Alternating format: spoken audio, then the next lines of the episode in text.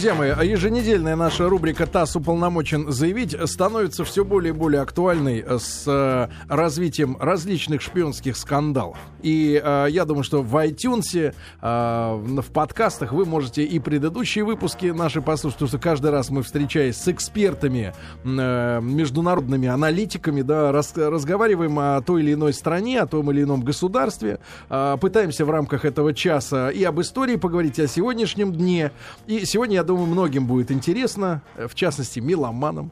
Пушкинистам. Вот. Пушкинистам, да. И, в принципе, людям, которые интересуются чем-то, кроме Турции и Вьетнама, и с Таиландом, куда можно съездить отдохнуть. А сегодня мы об Эфиопии поговорим, и в гостях у нас старший а, научный сотрудник Института Африки Российской Академии Наук, доцент факультета мировой политики МГУ а, Станислав Васильевич Мезенцев. Станислав Васильевич, доброе утро. Доброе, доброе утро. Спасибо огромное, доброе что вы к нам сегодня пришли в гости. Станислав Васильевич, Эфиопия а, понятное дело, мы привязались к текущим событиям. Вчера день падения военного режима, ну, видимо, очередного э, военного режима. Э, в 1974 году пал режим. Э, в 25 мая отмечалось 50-летие создания Африк... Организации Африканского Единства. С этой темой, с этой страной связано многое. В частности, на заметку нашим слушателям, ортодоксальные православные живут в Эфиопии, да. А, кроме Абсолютно того... верно.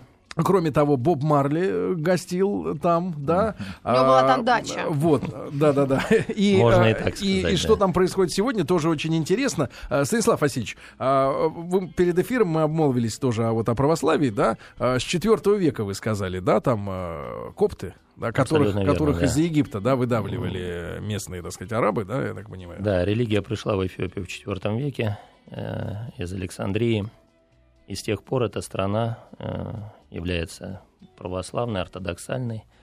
Единственной в Африке, которая никогда не была никем колонизирована. Вот. Но, может быть, хотелось бы начать с того, что поблагодарить вас, э, во-первых, за то, что вы э, обратили... Вспомнили про да, Эфиопию. Вспомнили не только про Эфиопию, про Африку. Потому что вот те события, которые мы сегодня хотим обсудить 22 года назад, да, падение режима Менгисту, это вот переломный этап, когда развалился Советский Союз, и по известным причинам мы ушли из Африки.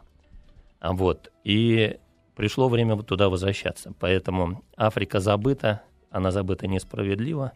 Давайте, спасибо вам, что вы начали вспоминать. Надо вспоминать, потому что Африка, она многолика, она многообразна. Эфиопия удивительная, красивая страна. Я так понимаю, что еще Николай Гумилев путешествовал Да, по Эфиопии, да, и замечательные стихи, строки и исследования его были посвящены. Видите, вы как хорошо э, подкованы. Готовился, да-да-да. Да, Да, Помню, что рассказывал когда-то людям. В 1888 году э, первые русские, такое знаменитое, это длинная история, мы сейчас, к сожалению, не будем на ней останавливаться, Ну, но в двух словах, да, буквально. Николай Ашинов, э, русский казак, который после русско-турецкой войны, вы знаете, э, достаточно большое количество казаков, которые ушли при расколе церкви в Турцию. И вот после русско-турецкой войны их оттуда выдворили, потому что казаки, они не могли э, быть не на стороне России, хотя и жили вполне припеваючи в Турции, но тем не менее они как пятая колонна э, в русско-турецкую войну поддерживали Россию.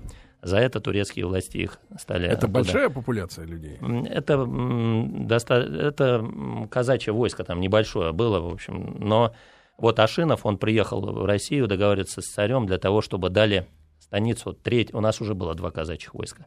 И вот там много перипетий было связано там с английской разведкой, которая пыталась его там завербовать. Очень интересная история, потрясающая. Но в результате, в общем, он вынужден был, оставшись патриотом, не, не сдавшись англичанам, не пойдя на эту вербовку, там, не пойдя на провокацию, потом он вынужден был скрываться. И умный такой хитрово, русский дипломат, который сидел консулом в Каире, он порекомендовал ему прятаться в Африку. И вот он в те времена, представляете, э, добрался сначала до Джибути, потом до Эфиопии. И когда попал в Африку, понял, что нас там ждут. И вот он, в общем, вернулся, он стал призывать, ходить, э, убеждать, что надо. Э, Русский император, э, уф, эфиопский, искал контактов с российским царем, потому что, с одной стороны, на него наступала Италия, с другой Англия, ему нужна была третья сила. И он там через посредников, в общем, до Ашинова было доведено э, величайшее желание дружить с русским двором. Но, к сожалению, это длинная история. У Ашинова не получилось довести это до императора. Император был окружен, сожалению, разными людьми. Там и свою роль м, тогдашний министр иностранных дел, который был Гирс, был очень осторожен, боялся поссориться с Францией. Ну, в общем, Ашинов, он основал станицу, в конце концов, Новая Москва назвал ее, в Джибуте, на берегу Таджурского залива. В общем, потом французы, к сожалению, э, разгромили их оттуда выгнали. История закончилась, как всегда, с патриотами. Часто бывало в те времена. Его признали авантюристом сначала, там, в общем, к сожалению. Но это, тем не менее, это великий русский путешественник. Мы должны это вспоминать и сейчас а, смотреть на события истории. Ашинов, да? Ашинов, Николай Ашинов, да. Казак, патриот, путешественник, да, и немножко авантюрист. Потому что попробуйте в конце XVIII века доберитесь Трижды он посетил Эфиопию обратно, пытаясь убедить, что нам надо идти. И если бы, к сожалению, история не терпит сослагательных наклонений, но так спрогнозировать, если бы русская Москва, если бы правительство поддержало царское, если бы мы тогда, а та, там, где он встал, Сагала, это между турками и французами, это была еще ничья земля. У него было письмо султана, э, которое потом, правда, сказали, что это э, подделка, но на самом деле настоящее письмо. Если бы он если бы его император услышал, но, к сожалению, это уже был Александр III, у нас власть э, Сменилась, была да. слабая, да, и, в общем, к сожалению, ничего не получилось. Но тогда бы история пошла по-другому. У нас бы был свой выход э, в Таджур, вы понимаете, это стратегический выход, Бабамальдемский пролив, и дальше Суэцкий канал, то, за что все всегда боролись, почему французы там стали и до сих пор стоят. Мы могли в 1888 году получить, но не бывает сослагательного, еще раз повторюсь, наклонения. Тем не менее. Что у них потом происходило? Все-таки вы сказали, что э, сегодня у нас в гостях Станислав Васильевич Мезенцев, дорогие друзья. Мы сегодня об Эфиопии говорим, да? Да, да, вернемся к Эфиопии. Да, да, да. Вы сказали, они никогда не были канали... Да, никогда не были колонией. Дважды Италия в 1896 году пытались колонизировать. Итальянская была колония Эритрея, угу. то, что вот на севере. И вот с территории Эритреи они вышли и пытались э, дойти до Адис-Абеба, но 2 марта 1896 года состоялось знаменательное событие битва при Адуа, когда итальянский экспедиционный корпус генерала Баратьери, 25 тысяч с ружьями, с пушками, на голову был разбит эфиопской конницей, пехотой. Они а, были тоже вооружены огнестрельными? Копьями. Копьями? И щитами, да. Что, серьезно? Да, да. Но они, конечно, застали врасплох. И вот как раз 1896 год это э, тот отчет, когда Россия впервые э, официально, вернее, до этого были еще несколько путешественников, уже официально поддержанных, э, надо вспомнить, Александр Ксавьевич Булатович, офицер генерального штаба российского, который три экспедиции совершил э, в Эфиопию, тоже замечательный человек, заслуживает отдельной программы. Жизнь полна романтики, офицер, гвардеец, э, выходец из э, высшего э, света. света, да, закончивший, принявший монашеский сан, закончивший свою жизнь в сожалению, был убит после революции вот, в да, да, да, да. Друзья мои, а, с Станиславом Васильевичем Медицевым мы сегодня говорим об Эфиопии, старшим научным сотрудником Института Африки Российской Академии Наук и доцентом факультета мировой политики МГУ. Если есть вопросы, 5533 со словом «Маяк». В рубрике ТАСС уполномочен заявить, а, говорим мы об Африке, об Эфиопии, и Станислав Васильевич Медицев у нас в гостях. Станислав Васильевич, про, про, продолжим, да, что происходило в а, Эфиопии дальше, вот в 20 веке? Да, вернемся в Эфиопию Значит, Эфиопия отстояла свою независимость э, в 96 году, потом вторично уже фашистская Италия в 36-39 пыталась, не, не, им на некоторое время удалось оккупировать Адис-Абебу, но они не смогли удержать всю страну, поэтому э, Эфиопия осталась независимой. Потом э, и с того времени Халиси это императорская монархия, э, такой очень видный политик, монарх Хали Селаси, первый, Но который процарствовал 70 лет. Да? Он, да, он был великим царем всех царей. Э, как раз э, Хали Селаси, почему вот э, второе событие, которое мы сегодня да, вспоминаем, 50-летие Афросоюза, штаб-квартира Африканского союза была размещена в Адис-Абебе именно потому, что Хали Селаси, его стабильная политика, которую он проводил, она вот из всех стран Африки – 50 лет назад была выбрана точкой, где штаб-квартиру, столицу всей Африки сделать. Вот, но э, шли годы, 74 год наступает. мы подходим к тому событию, о котором мы сегодня говорим в рубрике ТАСС Да, да, да, полномочен заявить. 74 год, в общем-то, э, императорский режим, э, вообще форма правления монархии, она становится экономическим сдерживающим фактором развития страны. Запад начинает лоббировать, Англия, конечно, Англия играет всегда, э, играла, играет, я думаю, будет играть всегда достаточно такую серьезную роль э, в, в интригах, в политике, в большом, в хорошем и нехорошем смысле этого слова. И она, конечно, э, как э, колония, э, как метрополия бывшая, она серьезно в африканской политике играет. И, в общем, принимается решение, что император становится сдерживающим фактором, его надо убрать. Но убрать как-то так, чтобы Это потом... по фа- соответствовало реальности? Или это... Ну, да, в 1974 году было несколько замыслов. Замысел был провести буржуазно-демократическую революцию, отодвинуть императора и пустить Эфиопию по буржуазно-демократическому пути развития. Но дальше вмешиваются, как всегда, всякие обстоятельства. В истории политики они иногда играют роль. И 74-77 вот э, власть берет, э, император э, уходит в отставку, образно говоря, да, подписывает э, Отречение. отречение по просьбе начальника генерального штаба. Все пока развивается мирным и бескровным путем, но потом э, очень сложное внутри и внешнеполитическое окружение. Здесь ближе к 1977 году вы знаете, что э, наш тогда главный союзник и партнер, президент Сомали Сиад Баре, которому мы оказываем огромную помощь, Более того, военная база. Военная наша. база у нас в Бербере находится. Мы э, противоборствуем с Соединенными Это Штатами. до Афганистана даже еще. Да, это 77 год. Э, мы- активная фаза сотрудничества конец 60-х. В 72-м мы подписываем с сомалийцами. А это приграничная страна, вы понимаете, на Африканском роге, да? Вот. Эфиопия под американцами, там император. Мы помогаем, естественно, Сиаду Баре, который строит коммунизм, образно говоря, социализм. Сомали. В Сомали, да. Ага. Тогда это еще не тот бардак, который сегодня. Тогда это, в общем-то, стабильно развивающаяся страна, очень жесткий лидер. Но Сиад Баре в 1977 году подписывает себе сам смертный приговор. Да. Он объявляет войну Эфиопии под предлогом объединения, создания такой шовинистической, националистической идеи Великого Сомали. А, то есть объединить всех сомалийцев, проживающих на территории Африканского рога. Он претендует на самую большую восточную провинцию Эфиопии, где действительно проживают сомалийцы, но это никогда не было частью Сомали. Он претендует на Джибути, где проживают сомалийцы. Он претендует на часть Кении. А наши И- не смогли его остановить, советники? да, мы э, нет, и он э, вторгается в эту войну вопреки. Э, Мы, конечно, пытаемся его удержать, потому что, во-первых, э, для нас это политически невыгодно, потому что одно дело, ну, мы поддерживаем, там, строим социализм, и Мгм. вдруг наш брат по оружию агрессор. становится агрессором и М, вторгается на да-да-да, территорию неудобно третьей страны. Это не- партизанами, да. это не просто неудобно, перед всем мировым сообществом Ну да. неудобно. Естественно, мы пытаемся его удержать, но он э, здесь, знаете, он переоценивает свои силы. Он думает, что мы никуда не денемся, что мы так увязли в этой помощи, что мы Мгм. остаемся с ним. Но он просчитывается, потому что как раз в 1977 году вот Временный военно-административный совет, который в Эфиопии пришел к власти, бескровно сначала, потом на сцене появляется подполковник, доселе неизвестный армейский Менгисту О, Хали Мариам. Мариам. Да. Наш лучший друг. Вы, Да, в вот- детстве наш. Да, в детстве. Из постарше, выпусков да. новостей. Привидение Да, из да. программы Да, «Время». да, да.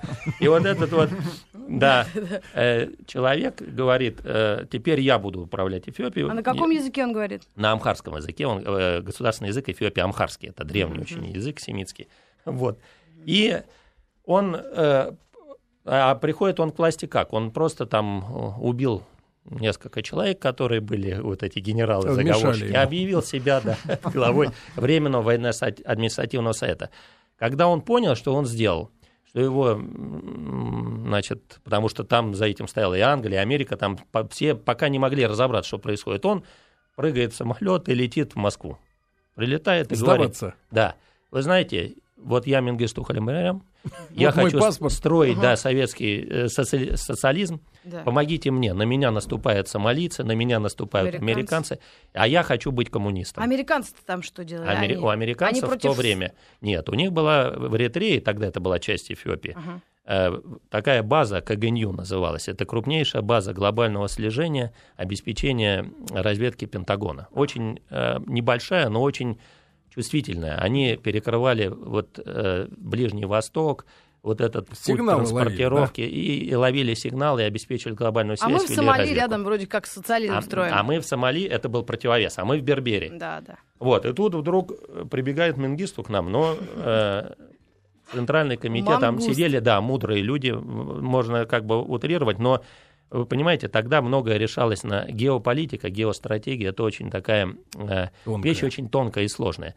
И, конечно, э, Центральный комитет Коммунистической партии Андропов тогда занимался вопросами оказания помощи Сомали, э, начинают мы начинаем понимать, Сиад Баре, который вышел из повиновения, начинает делать то, что не угодно, мы его пытаемся остановить, кубинский лидер Кастро приезжает там, говорит, брат, стой. ты что делаешь, стой, ты куда попер? Он уже никого не слушает. И тут вдруг появляется молодой, вроде бы никто же не знал, какой он на самом деле потом окажется. Вроде говорит, буду строить коммунизм, дайте деньги, оружие и защитите меня от сомалийцев. А, так как Сомали маленькая страна, 4 миллиона, Эфиопия стратегическое, представляете, положение, когда выход еще Эритрея, Красное море, где американская база, которую можно оттуда раз и убрать, Чпок. да? И это 77-77 год, когда это пик э, холодной войны, когда все решения принимаются на уровне как бы снизить их потенциал и повысить наш. И вдруг и появляется Брежнев понимал еще, что шанс. происходит. Конечно. Ну, мы Мингисту, они, вернее, ну, политики спрашивают, действительно социализм? Да, и коммунизм готов, все. В общем, он присягнул. Мы последнее делаем предупреждение Сиаду Баре, Угу. Мы друзей не бросаем сразу. Он говорит, нет, я буду воевать. Мы говорим, хорошо, будешь, воюй сам. И всех военных советников, всю помощь прекращаем, расторгаем в одностороннем порядке. Вернее, он с нами расторгает. Да, он, там кстати, база эвакуируется да, за Баре дней. повел себя очень некорректно. Он э, там у нас порядка трех тысяч советников, специалистов находилось огромное. Он, э, значит, сказал, они отсюда ничего не вывезут я экспроприирую все их имущество, то есть там возникла Десант ситуация, возможность, да, тогда, но тогда Советский Союз был Советским Союзом, мы вводим э, большой корабль э, имени ЦК ВЛКСМ. На берег в Берберии в Сомали высаживаются два корабля. Высаживаются морпехи. морпехи с полным вооружением. Сомалийцы понимают, мы ничего не говорим, мы просто высаживаем, проводим операцию по обеспечению эвакуации. Все, mm-hmm. тихо, мирно, всех сразу отпускают со всем имуществом. Мы там отрываем док, который был, все. И полностью в 1978 году происходит переориентировка. Mm-hmm. Открывается воздушный мост уникальный, мы начинаем поставки. У Мингисту нет армии практически. Э, та, что была развалена, в общем, действительно, если бы мы тогда не оказали помощь Менгисту, дни его были бы сочтены, потому что э, сомалийцы да. да, наступают в Агадене, огромная, хорошо подготовленная нами армия, она движется в сторону Адиса-Абеба, Тут вмешательство кубинцев мы обеспечиваем. А сегодня в рубрике ТАСС уполномочен заявить. Мы говорим об Эфиопии. В гостях у нас Станислав Васильевич э, Мезенцев. Станислав Васильевич, еще раз доброе утро. Еще раз доброе утро. А, старший научный сотрудник Института Африки Российской Академии Наук и доцент факультета мировой политики Московского государственного университета. А, вот мы добрались до 70, конца 70-х годов да, в истории наших взаимоотношений. Итак, армии у Эфиопии фактически не было да, после развала Чингис Тухайли поехал э, сдаваться в Москву.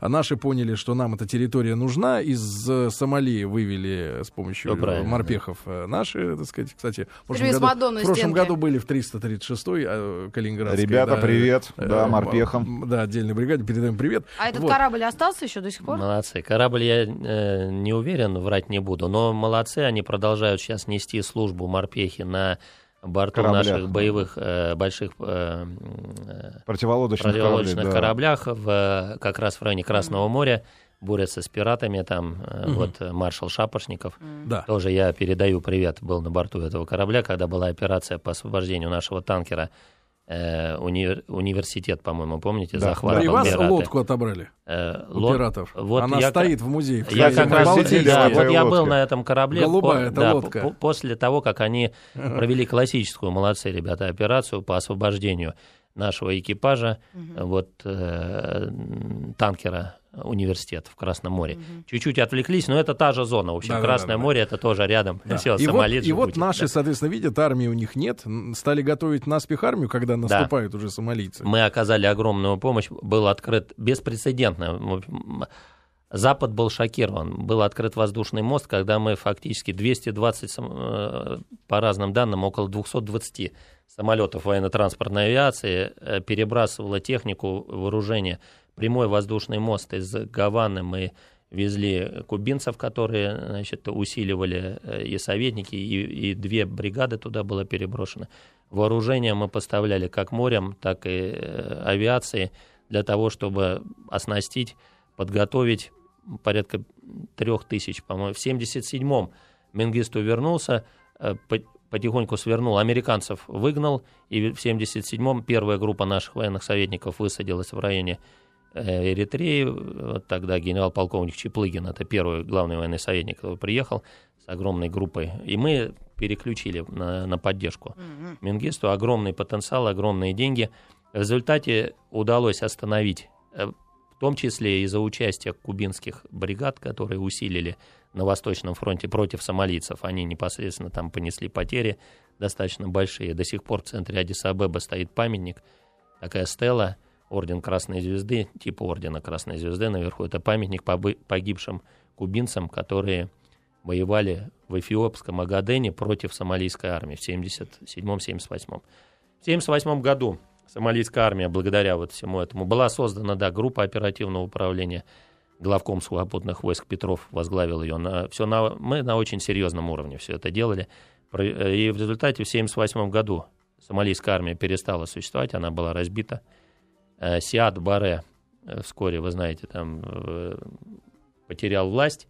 И, в общем, это крах не только режима Сиада Баре, это крах вообще Сомали, государства Сомали – и вот уже с 90-х годов мы наблюдаем failed state, так называемое, рухнувшее государство. В Сомали нет. До сих пор? До сих пор нет. Нет ни, ни организации никакой? Ни, ничего. Нет, ни, есть временное правительство, которое с трудом при помощи африканских миротворцев контролирует только несколько районов столицы Магадиша.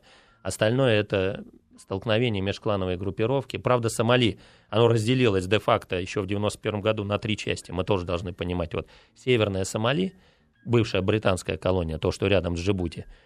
Там с 91 -го года тишь да блажь, там все развивается правильно, хорошо. Потом Пунтленд, центральная Сомали, они развиваются отлично, это где все пиратство за счет Джонни Депп там председатель Совмина. Вот.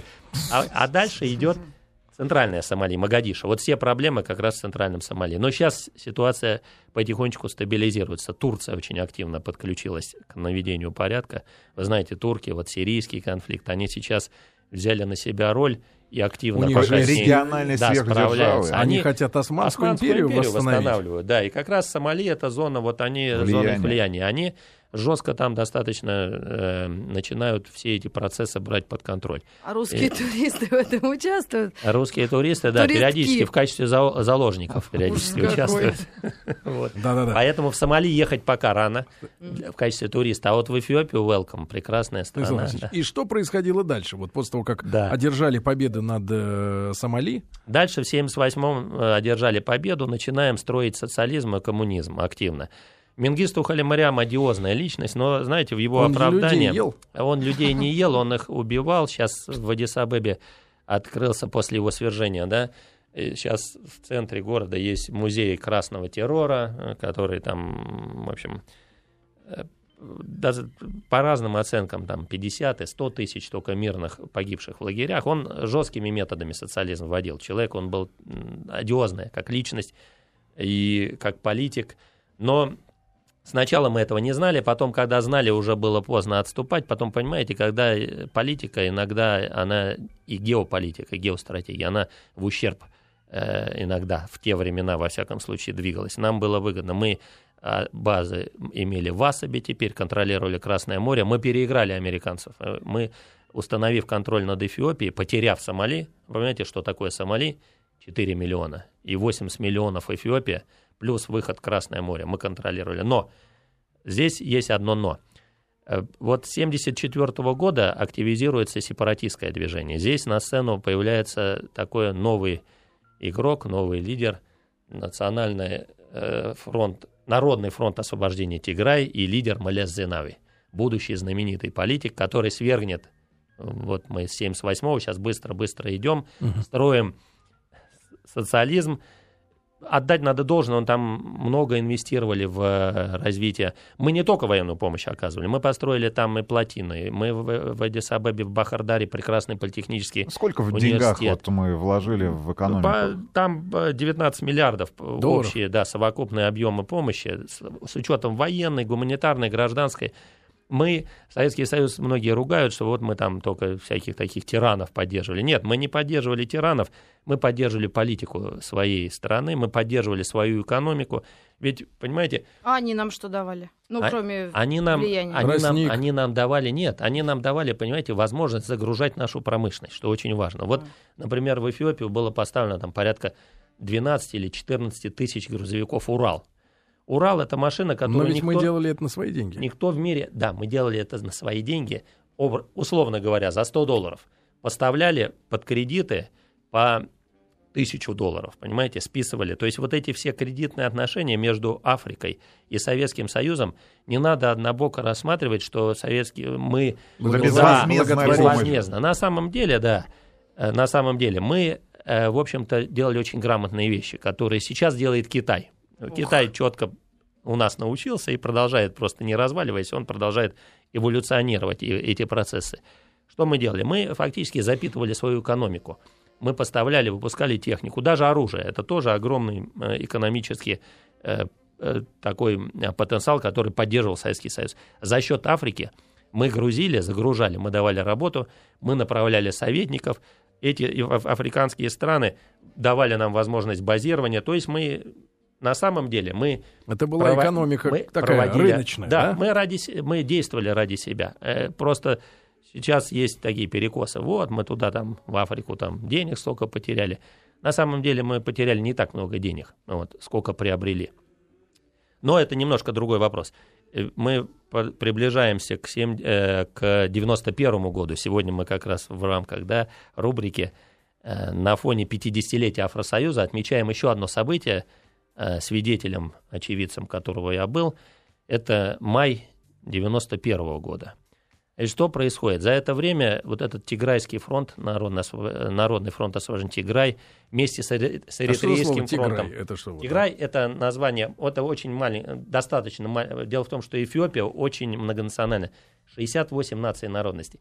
Тиграйцы, тиграйцы, они составляют 7% всего угу. населения. Маленькая провинция на севере – вот оттуда в 1974 году зародилась вот эта Народный фронт освобождения. То есть они Тиграя. решили 7% освободить всех остальных. И как, они освободили. Как во Франции. Как это ни странно, да, они освободили, и они 20 лет уже управляют этой огромной страной. Конечно, из националистов э, Малес Зенави, который, к сожалению, вот умер в прошлом году в августе, молодым, 58 лет, он достаточно такой талантливый оказался африканский он политик. без помощи посторонней умер? Умер без помощи посторонней, просто у него было серьезное... Он, он устраивал всех, он был, в общем-то, как бы при всей той критике, что там мало демократии, понимаете, для демократии, демократия — это слова, это пустые слова, которые можно говорить для того, чтобы э, преследовать какие-то свои интересы. Не, Американцы, это одни, да, у нас демократия. Для демократии в каждой стране демократические основы, они должны быть подготовлены. Их надо вырастить, народ должен прийти. Демократия – это власть народа, но это не бардак, это не, не беспредел. То, что случилось у нас там, да, в 91-х сложных. То же самое сейчас обвиняют, вот немножко перескочили мы, да, э, эфиопские э, нынешнее руководство. Мало демократии. В Африке сейчас больше нельзя, потому что попытка демократических выборов в Кении, стабильной стране, привела к гражданской войне, которую полгода потом те же американцы и британцы еле-еле затушили. Они поняли, что слишком мы много, много демократии. Хотя вроде благополучная Это страна была. Благополучная, Кения. да. Поэтому Эфиопия с ее сложнейшим этническим составом, с этими противоречиями, страна бедная, не имеющая собственных ресурсов. То, что делает режим при помощи американцев, признаем, американцы серьезно начали им оказывать помощь приблизительно с 1987 года, а, потому что они, как сказать, это был э, реванш. 17 лет назад они потеряли Адис-Абебу, в 91 году они восстановили свой контроль э, после того, как рухнул Советский Союз. Но Менгисту э, по мере того, как э, вот эти 7%, у них, кстати, очень интересно, они тоже марксисты по своему изначальному. Они сначала позиционировали себя, что Мингисту неправильный коммунизм строит. Мы, построим истинные правильно. марксисты, мы его свернем, и мы построим правильный. Он строит социализм концлагеря, мы придем и построим социализм демократии.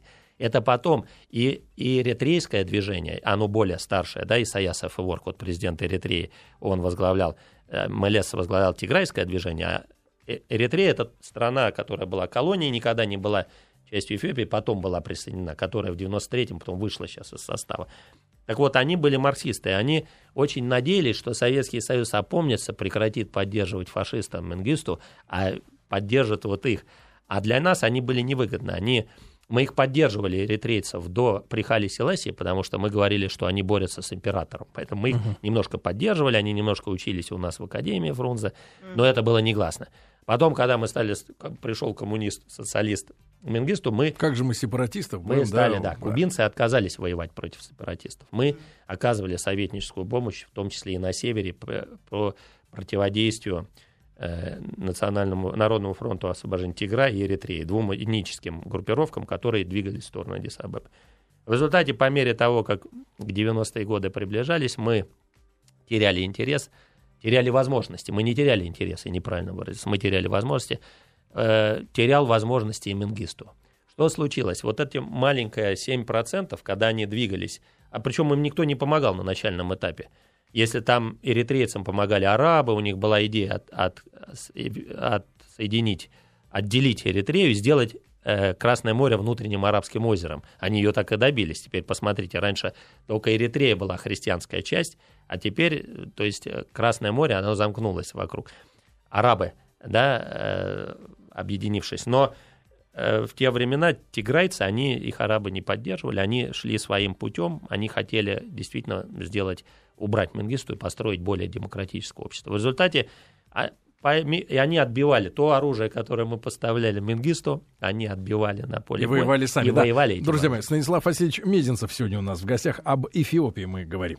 Друзья мои, а, Станислав Васильевич Мединцев у нас сегодня в гостях, старший научный сотрудник Института Африки Российской Академии наук и доцент факультета мировой политики Московского государственного университета. Об Эфиопии мы сегодня говорим. Станислав Васильевич, и э, вот э, последние годы, да, вы сказали, в прошлом году не стало э, товарища да. Мелезе. Да. Да? Мелез Зинауи. Что ну, сейчас, да. э, что сейчас происходит? И вообще, какая у них там, что с экономикой-то вот все это время происходило? Кроме помощи нашей, потом американской, э, ресурсов, вы говорите, у них нет. Вот эти 80 миллионов и 68 национальностей, они как живут? Что там за уровень жизни? Вы знаете, страна э, имеет самое главное. Э, она имеет стабильность. Это для Африки уже очень много. То есть Плюс... стабильный ноль тоже стабильность. Да, стабильно ну, в, в плане процессы, да, процессов, в плане возможности переворотов. Я имею в виду политическую стабильность.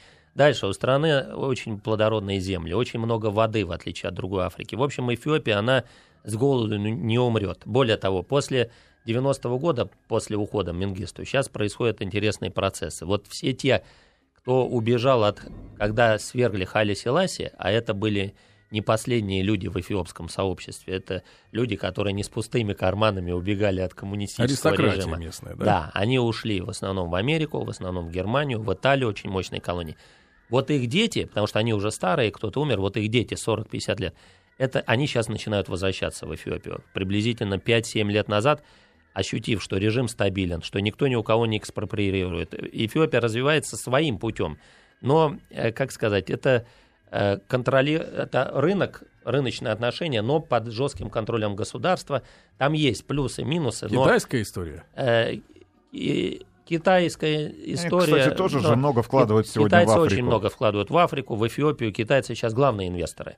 Сейчас вот идет, американцы немножко упустили, опомнились, то смотрят, а кругом уже Китай. Весь вакуум, когда вышел Советский Союз, весь без, без, без преувеличения, был тут же занят Китаем. И вот сейчас американцы начинают, главный их соперник на э, африканской площадке – это Китай.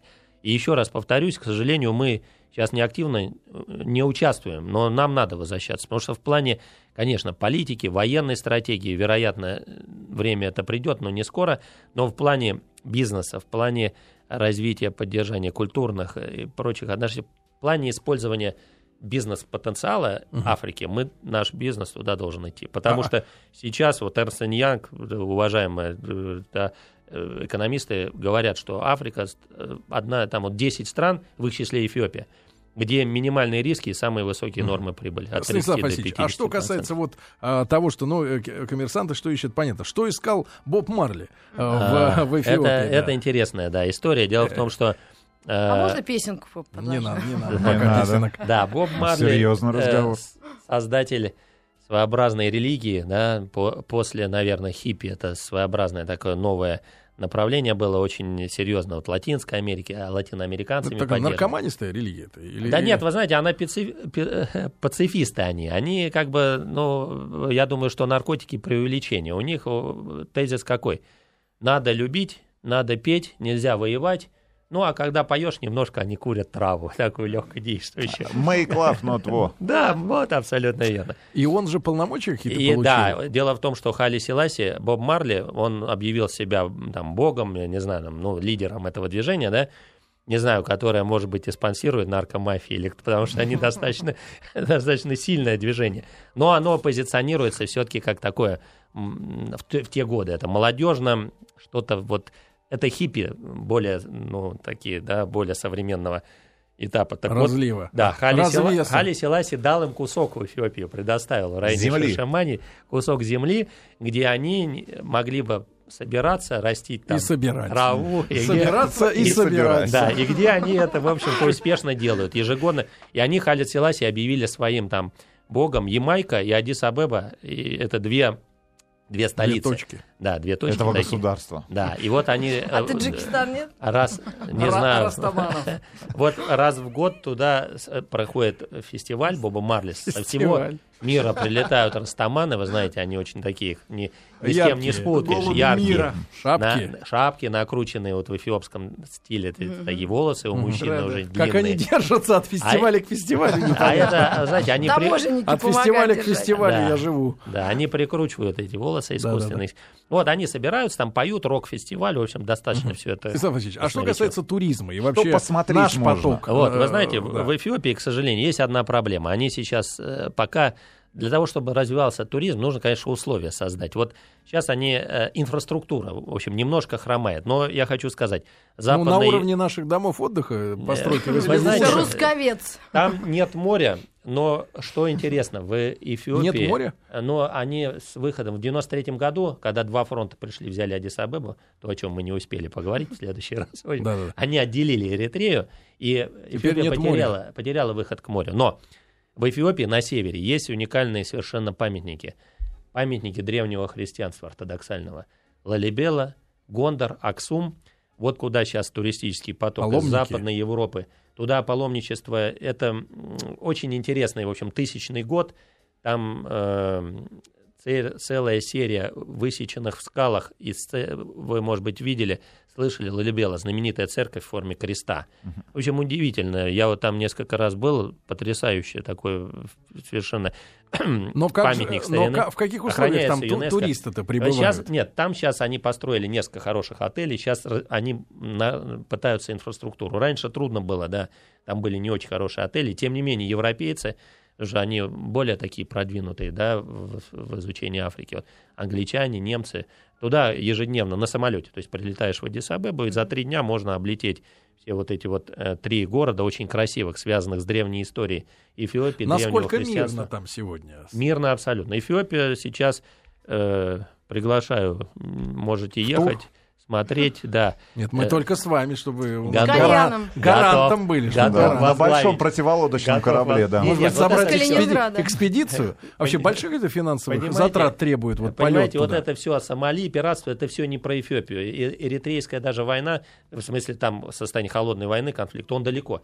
В самой Эфиопии стабильно, не, там безопасно. Как Там- народ а, относится народ к, относится к белым? к И к русским. Вряд ли они отличают ру- русского и от к русским, и к белым относятся очень хорошо, с почтением, понимаете, в отличие от многих других африканских стран, где на подсознательном уровне в белом все равно помнят Угнетатели. колонизатору.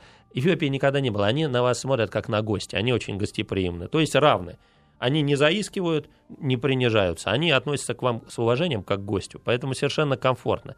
Страна нашей религии. А едят страна- что? и очень красивая, интересная кухня. Там А, у них да? все своеобразное, очень вкусно. Мясо, рыба, курица? Как в э, Аэрофлоте? Рыбы в меньшей степени, потому что моря нет. А курица и мясо, но сделано удивительно своим эфиопским путем. Древнейшая культура, понимаете? В IV веке они... захотелось. э, Что, да, старые Эфиопию? храмы. Сейчас я общем. Турцию заштрихую на карте. Да, от Турции недалеко, 5 часов, э, Turkish Airways из Стамбула, ежедневные рейсы, вы через 5 часов в Адис-Абебе. 5 часов до Стамбула и Штамп 5 в часов паспорт ставят сразу по прилету. А у нас безвизовое Безвизовое? Ну, 50-20 долларов. На въезде. На въезде. И вам ставят. Как и в Армении. Но наш поток еще, наверное, не очень большой. Наш поток пока небольшой, потому что, я говорю, пока еще это не раскрученная точка, и, в общем, в основном европейцы. Хотя уже там и отели достойного уровня, все остальное. То есть Друзья это- мои, у нас сегодня в гостях э, Станислав Васильевич Мезенцев, старший научный сотрудник Института Африки Российской Академии Наук, доцент э, факультета мировой политики Московского государственного университета. Я, наверное, выскажу э, солидарное мнение. Очень интересно было Да, вас очень. слушать. Спасибо огромное. Спасибо Приглашаем огромное, вас сразу пригласили. заранее э, снова к нам Давайте в гости. еще про Африку Поговорим. поговорим. Да, Давайте обязательно. про Африку. И спасибо. вот идея с тем, чтобы полететь э, А, поехали. Через Стамбул? через, Через Стамбул, Стамбул. пролететь, оставив трусов в Стамбуле. Да, это есть. Значит, Станислав Мединцев, запомните, друзья Спасибо огромное. Спасибо огромное. До завтра. Пока.